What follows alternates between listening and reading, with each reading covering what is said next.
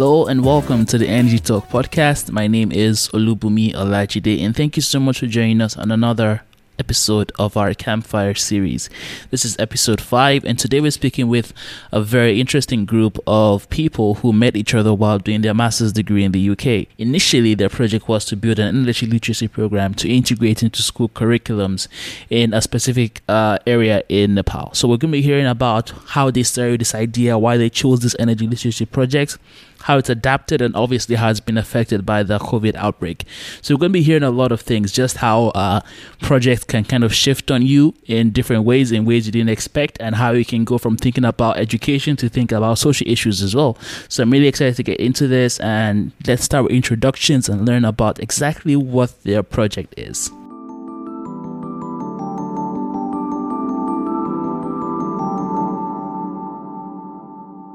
Yeah, I'll just start with that. Um, I'm Joshua. I'm currently based in Germany, and I studied in industrial engineering and management in at the Technical University in Berlin um, before going to Durham for my master's in new and renewable energy. That's also where I met Kushal. Uh, we studied along there, and then after finishing my master's um, in October last year, I went to Nepal to work uh, for a solar company. So we worked in uh, doing solar projects um, for irrigation and electrification in rural areas in Nepal. And that's where I got uh, where I met Pramod as well, and where we got together for the project for the first time. And since then, it's going on. But now also um, because of the current situation with the virus, I moved back to Germany and started my PhD here now in the south of Germany. Um, so yeah, uh, so my name is Kushal Gautam, and uh, I'm based in Kathmandu. So I was born and raised here, and uh, yeah, so last year um, I was in the UK uh, pursuing my masters, um, and yeah, like Joshua said, and I came back here, and then uh, well, basically there were there was a lot of options. I was trying to figure out what I want to do next, and one of them was uh, so last year I attended this Student Energy Summit in London and as a spin-off i think they had this energy program a student energy program that i was really interested in. So when i came back here um, i discussed with pramod and joshua whether we want to pursue that and like we all were excited about this. And yeah so um, and besides that uh, besides this program i also manage a consulting firm. It's a very uh, recent consulting firm.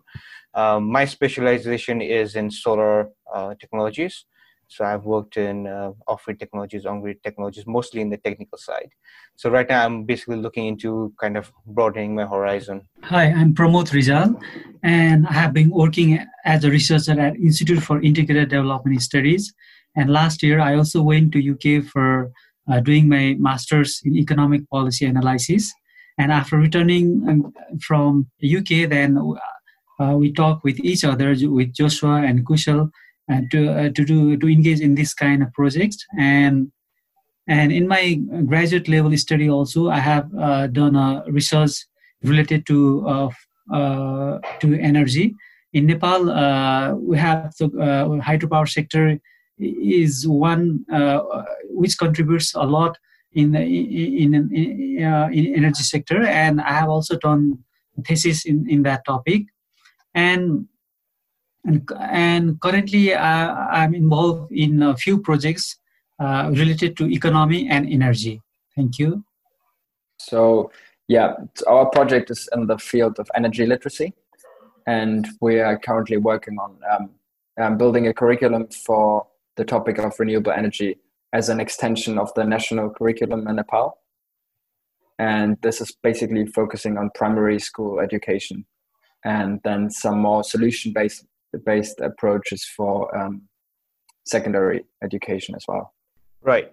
Um, so basically, the motivation for this project was that we uh, we thought that currently, as it is now, there is there, there is some coverage of renewable energy systems in the school curriculum for so we're basically focused in years from one to eight so um, just kind of going through what they're uh, what's covered now it's very basic.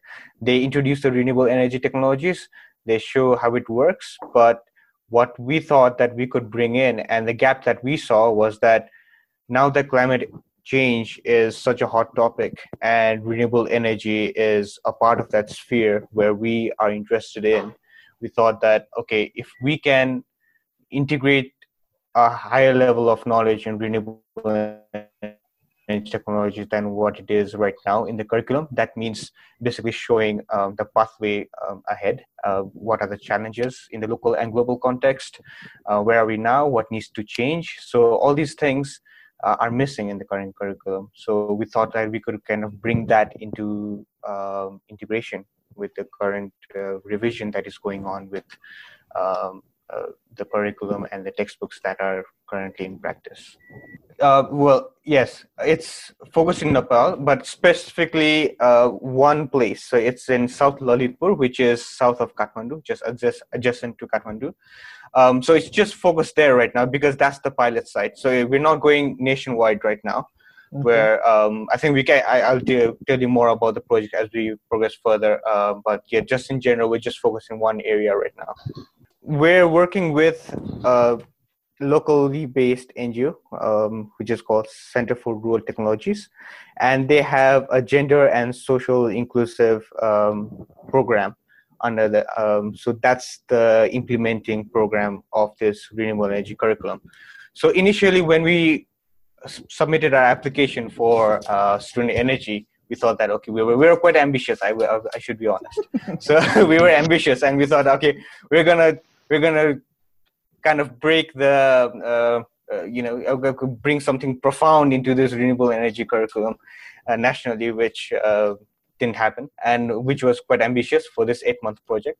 But basically then we decided that okay we'll go with uh, center for rural techniques that is already in that space that's already working with renewable energy textbooks and the teachers association. Um, so we're supporting them. And before covid-19 we uh, basically submitted a feedback based on their pilot projects so that is, they had already prepared uh, textbooks and course for years one to five. They have they had implemented that in a school in South Lalitpur, and uh, we collected feedback from the teachers uh, for after one year. And then, based on that feedback, we again uh, put our, we basically consolidated our feedback and the teachers' feedback into one report, and then uh, we submitted that to Center for Rural Technology. So that's where we were right before the lockdown. So after the lockdown, it's it's kind of hit the um, yeah we, have hit a barrier right now. We need uh, we need to sit down and discuss and kind of finalize that process. Um, yeah, so that's where we were before. Yeah, I would say that's definitely the case. So awareness is quite quite broad in terms of climate change and um, also the call for regulations and stuff. But then the basic uh, knowledge about the energy systems is not, is not um, it's not there yet. And um, I, I, would say if you start teaching that as an early age, like within the um, studies of basic physics and stuff, you you get a better understanding of the whole topic, and then maybe also develop solutions more quickly. Right. So um, so right now we're we're basically waiting for um, the lockdown to be uh, more relaxed so that basically all the teachers group and the NGO partner and us, we can kind of meet together in one room and discuss the changes. So it's it's been really tough to kind of coordinate remotely because some of the teachers are in remote locations with uh, uh, well little to no well, internet connection. So because of that, even though some of us are connected, uh, we can't kind of get everybody in in one uh, in one place to discuss it. So, uh, but we decided that so for two months it was a halt, and then after that we decided that okay we'll move together and then we'll kind of start working on the curriculum development for next phase. So that would be uh, for years six to eight. So we're kind of drafting the curriculum right now. We we just kind of putting things together with what we have right now. Um, yeah, and then once everything's relaxed we'll get back together and then we'll the there are two things basically two things to complete first is to confirm that uh, to, to discuss on the feedback that we provided before and kind of close that down so that the textbooks can be can go to reprint and the next step is to kind of plan exactly uh, how this curriculum is to be developed. So right now we're going independent with what we know so that we have something while we go there in the next uh, next phase. But yeah we will have to see how it goes now that we've heard from Pramod, Kushal, and Robin about what their project is, uh, it's very difficult to continue the conversation without addressing the giant elephant in the room, which is the fact that their program is aimed towards people in schools and uh, in early years of their schooling education. And with the lockdown, people can't go to schools anymore, and that obviously is something we have to address as uh, as many of you may know, a country like Nepal is a developing country, and not everybody might have uh, the same access to steady internet or even steady electricity for that matter. So that presents like a huge challenge. And I just used the opportunity to ask um, the team what they thought about this conversation and how this lockdown has affected their, pro- that program. And more broadly, I asked them how this is affecting in terms of inequality and what they see, and just asked for their own personal experiences from. Uh, everything that's going on. So we're going to be hearing from them as well, and I think this is going to be a very interesting exchange that's going to happen in the next uh, few minutes. Yeah, yeah, same same here in Nepal as well. Um, most of the schools uh, do not have access to the uh, to the internet, and only the high-end schools and the schools where uh, the uh, kids of rich people are studying, they have access to internet, reliable internet, I, I would say.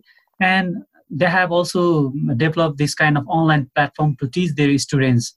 But uh, in the meantime, the Ministry of Education um, brought a circular or noticed that uh, the, the, Ministry of Energy said that uh, say, uh, said that not to teach in online platform because what happened is uh, when the private school started to teach through online platform, they are also collecting the fee as well, and and and some of the schools um, uh, are collecting fees without uh, going in the online platform as well. And in this way and and some of the wealthy schools some of the good schools who have which has reliable internet and and we have developed the online platform also could not teach through the uh, through the online. Yeah um, well yeah we, we didn't really info, foresee this but i think one of the motivation uh, our motivation for doing this kind of aligns with the situation now uh, because like i said like the whole world the energy scenario is transforming and especially um, in south asia it will go through a major transformation and nepal now uh, is going from centralized to decentralized systems a lot of off-grid technologies uh, grid expansion uh, nepal government has big plans really so um, basically Nepal government plans to add another 5,000 megawatt in the next five years, right? So to to integrate to with with those big plans, we need the current youth and the students in school to kind of catch up to that vision. So um, I think that's where our primary motivation lies. And coming back to climate change, uh, we, we talk about climate change and every, everybody loves talking about it. It's, it's a very interesting debate and you can go hours with that discussion.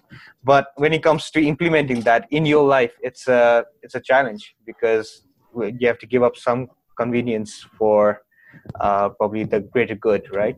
So um, integrating all of that into school schooling and we can we can't do everything but we can actually with our uh, knowledge in renewable energy uh, that's where, think, where we think we can contribute. So in Nepal, uh, later on, like you said, like there are a lot of places that still don't have electricity. We still stand at around 80% electrification.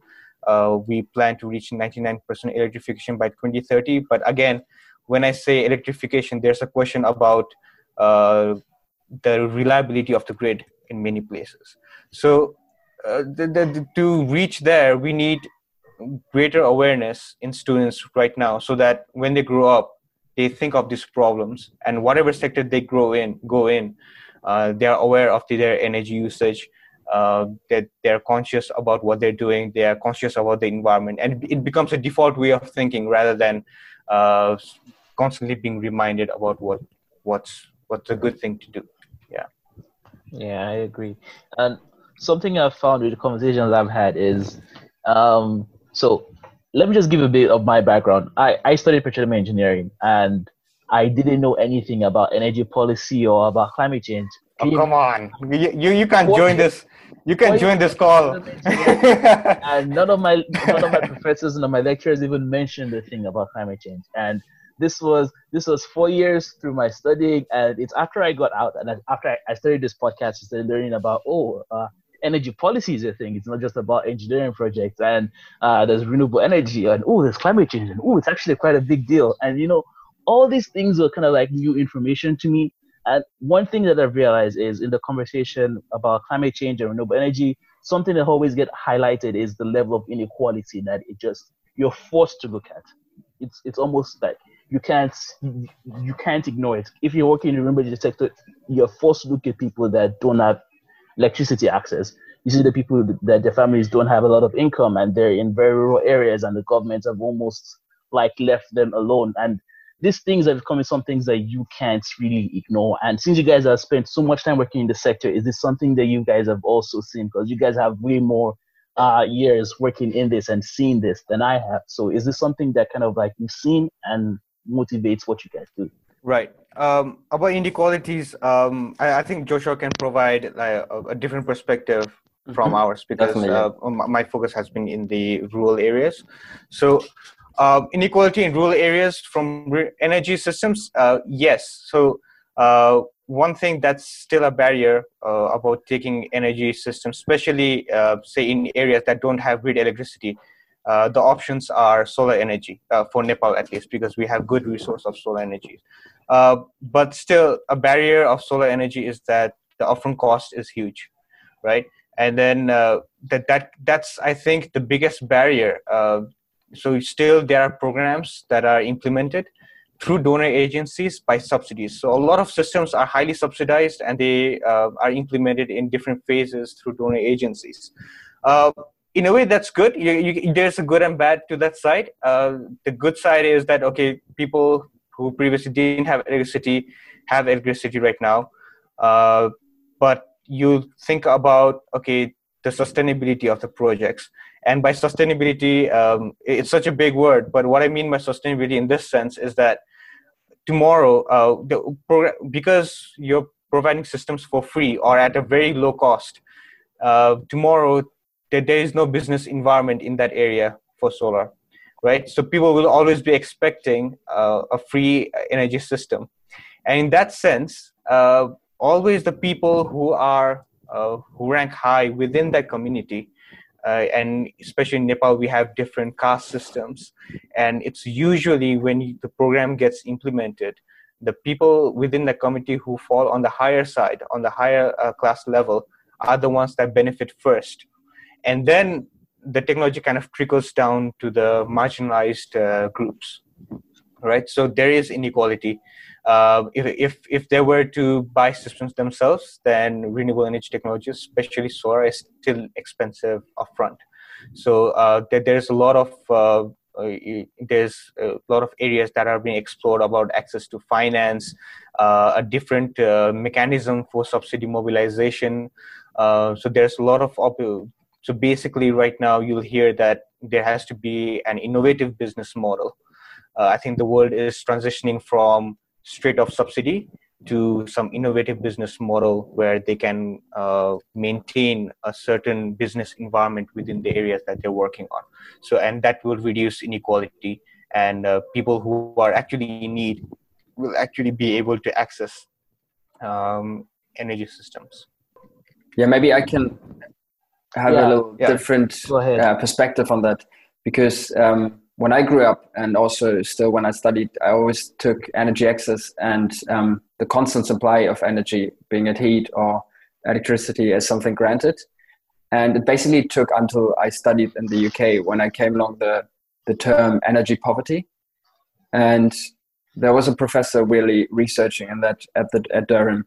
And um, there's actually energy poverty is a big topic even in first world industrialized countries, especially now within this transition um, towards a like less carbonized um, energy system. And there's even even in countries like Germany and the UK, there's uh, death related to energy poverty as people can't pay for their for their energy for their heat heating systems during the winter, whereas as a um, consequence, they get sick more often. And um, Kushal uh, said it before: renewable energy systems mainly, mostly not not in all cases, but come with a higher upfront cost costs, and therefore um, this whole transition towards more renewable energy systems um, does make um, energy a bit more expensive nowadays. So we always need to see this socially social aspect of um, transitioning our energy sector, and we always have to regard the consequences in that in that case as well. Also in countries that are upfront in transition to its renewable systems. Right. Um, so in my view, I think uh, it, it, should be uh, the, the industry should grow holistically. It's it's not like one solution like that you just promote the technology and everything's going to be fine. Uh, I think there has to it, every citizen has to be aware, and that that's a very massive challenge when every country has their own interest in mind, right? Uh, and to utilize their resources and then export it. So. Um, and when we're talking about energy system in the future about clean energy we're talking global we're not just talking local um, so I think we need to have a global perspective. And for me, at least, uh, with this project, it trickles down to education. Uh, once you education just just doesn't mean that you have a textbook that they're reading and you just memorize everything. It's about showing you the vision uh, of what's ahead and for you to explore. So if we can provide that vision, especially in the energy sector, uh, I think that's that's an impact that will roll over in the coming decades and probably take us towards the transition that uh, that we should. So, um, what I would say is that people should be aware that I think in this future energy system, the focus is on the local level, and the change happens on the local level. And whereas in the old system, or probably the current system, um, mostly centralized players um, kind of uh, having the big share. Um, the the local the local authorities and the the, the citizens themselves can actually drive that change and that they should rather see it not see it as a challenge and and, and a change to their lives more like a, a chance to actually take a take a bigger role and um, get involved and uh, provide for that change in the system uh, in my opinion, actually the awareness is the key thing. That that's why we have also chosen this education project. And there are a lot of negative sides of the COVID nineteen, but during the during this time, uh, uh, there are the uh, the vehicles could not run with the dirty fuels, and the people who are living in the Kathmandu Valley, uh, they they realize that they realize the importance of the of the renewable energy as well as the environment. As as the environment is relatively cleaner nowadays and now a lot of people uh, they, uh, they start recognizing the importance of the uh, of the renewable energy also. Not only this during this uh, lockdown period uh, because of the clean environment uh, the the cases of illness have been also drastically reduced. And and in this way in this way the people have realized the importance of renewable energy uh, uh, environment and all those things. Yeah, I, I, would just um, add to Pramod's point. I think he brought a very uh, interesting point, at least uh, in the local context. Uh, so Nepal uh, relies heavily in import fuels from India, right? And so if so, it's crucial that if if that chain is blo- broken, say, and we did suffer that in 2015 in the Indian blockade, where um, basically all the fossil fuel uh, petroleum products were uh, blocked in the border, and then the whole country was in crisis. So th- this is also uh, having that awareness of renewable energy technologies and alternative uh, technologies for the replacement of petroleum-powered uh, uh, mechanisms, right? that will push us towards more independency. And I think Nepal will be more reliant by uh, using the resource that it has and a cleaner energy resource. Yeah.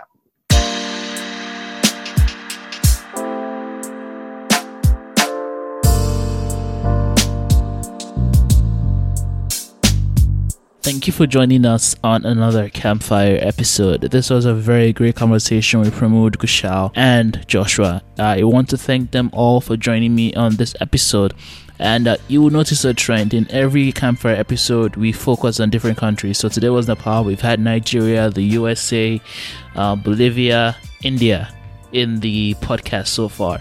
And this is quite intentional just to show you, the listeners, that um, young people around the world are working actively in the energy industry to solve problems and to be an active part of solutions. And I want that to be a really uh, key point to the rest of the Campfire series. We're over halfway through the series, and we have about two or three episodes left until we round off the Campfire series and start um, with our season three episodes. So it's really important that young people realize that it's never too late to start. There's always a capacity where you can apply yourself, whether it's locally and especially with the internet and platforms that can give you opportunities and really boost your voice. So get involved. That's the best way to learn and the best way to find solutions where you can uniquely use your skills to apply yourself. Uh, so thank you again. If you love the podcast and you enjoyed this conversation, don't forget to subscribe so you don't miss out on our rest of our other episodes or Campfire series. And for when we start season three sometime in September. Don't forget to leave us a rating or review so more people can find the podcast. And I'll appreciate it if you join us again next time. Thank you so much, and I hope you have a wonderful week.